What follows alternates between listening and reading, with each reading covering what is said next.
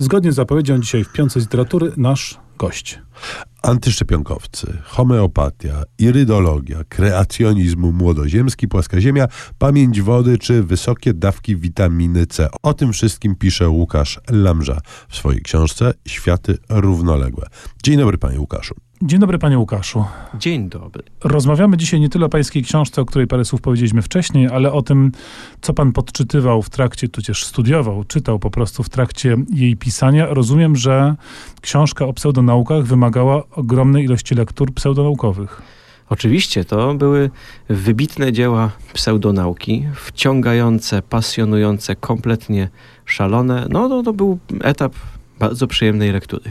A gdyby pan miał wskazać taką jedną, absolutnie powalającą na kolana swoją pseudonaukowością pozycję, miałby pan taki typ?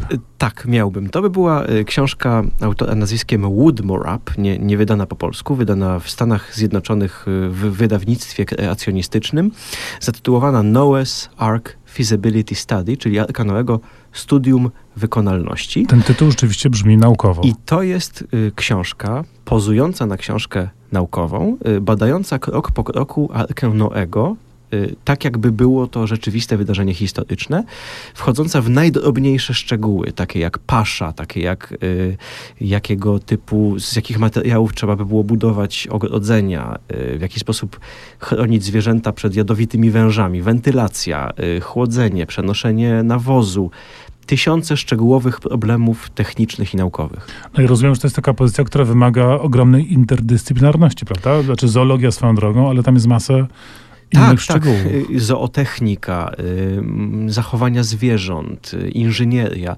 To jest człowiek, który podszedł naprawdę do sprawy poważnie, wyobraż, znaczy wyobrażając, wierząc głęboko w to, że kilka tysięcy lat temu mężczyzna nazywający się Noa, Noe rzeczywiście sprowadził na drewniany statek kilkadziesiąt tysięcy zwierząt i dbał o nie w czasie globalnej powodzi. No ale są na pewno takie momenty, kiedy no, musiało mu wychodzić pewne, pewne nieprawdopodobieństwo tej całej sytuacji. Czy on ma takie momenty zwątpienia, czy, czy przyznaje się do, do tego, że y, no dobra, tutaj pasuje, bo, bo się nie da? Są, są dwie możliwości, bo to jest zawsze, kiedy jest pseudonauka. Pseudonaukowcy, osoby tworzące pseudonaukę, zawsze prędzej czy później mają do czynienia ze światem realnym, który im puka do drzwi. I są, są zasadniczo dwie strategie na to. Jedna jest taka, że się to wypiera zupełnie, y, bagatelizując problemy, nie mówiąc o nich zupełnie. I tak też jest w tym przypadku. Są pewne rzeczy, o których on po prostu nie pisze, przemilcza je i jest mu z tym dobrze. Natomiast są też, jest też bardzo duża klasa rzeczy, które właściwie teoretycznie mogłyby się wydarzyć. Y, I on ma olbrzymią klasę takich rzeczy, które nie są niemożliwe, jak lewitacja, tylko są skrajnie mało prawdopodobne. No i tu się rodzi pytanie, które pan stawia w swojej książce, komentując te, te, te publikacje. Właściwie po co? No bo rzeczywiście, jeżeli zakładamy, że za tą całą historią stoi Bóg, no to Bóg może zrobić co chce, prawda? To jest wielkie pytanie, jedno z tych, na które on nie odpowiada.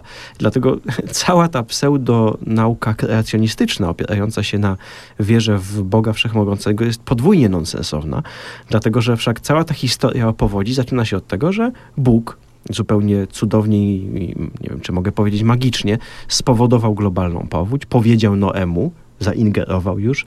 Więc tak, oczywiście, równie dobrze mógłby ręcznie podtrzymywać przy życiu wszystkie te leniwce, dziobaki, strusie i wszystko by było ok, tak? Natomiast, natomiast te- ten konkretny autor postanowił wykazać, że w 99% mógłoby to naprawdę zdarzyć się tak, jak jest to opisane w Biblii, czyli że Noe z rodziną dbali o te zwierzęta.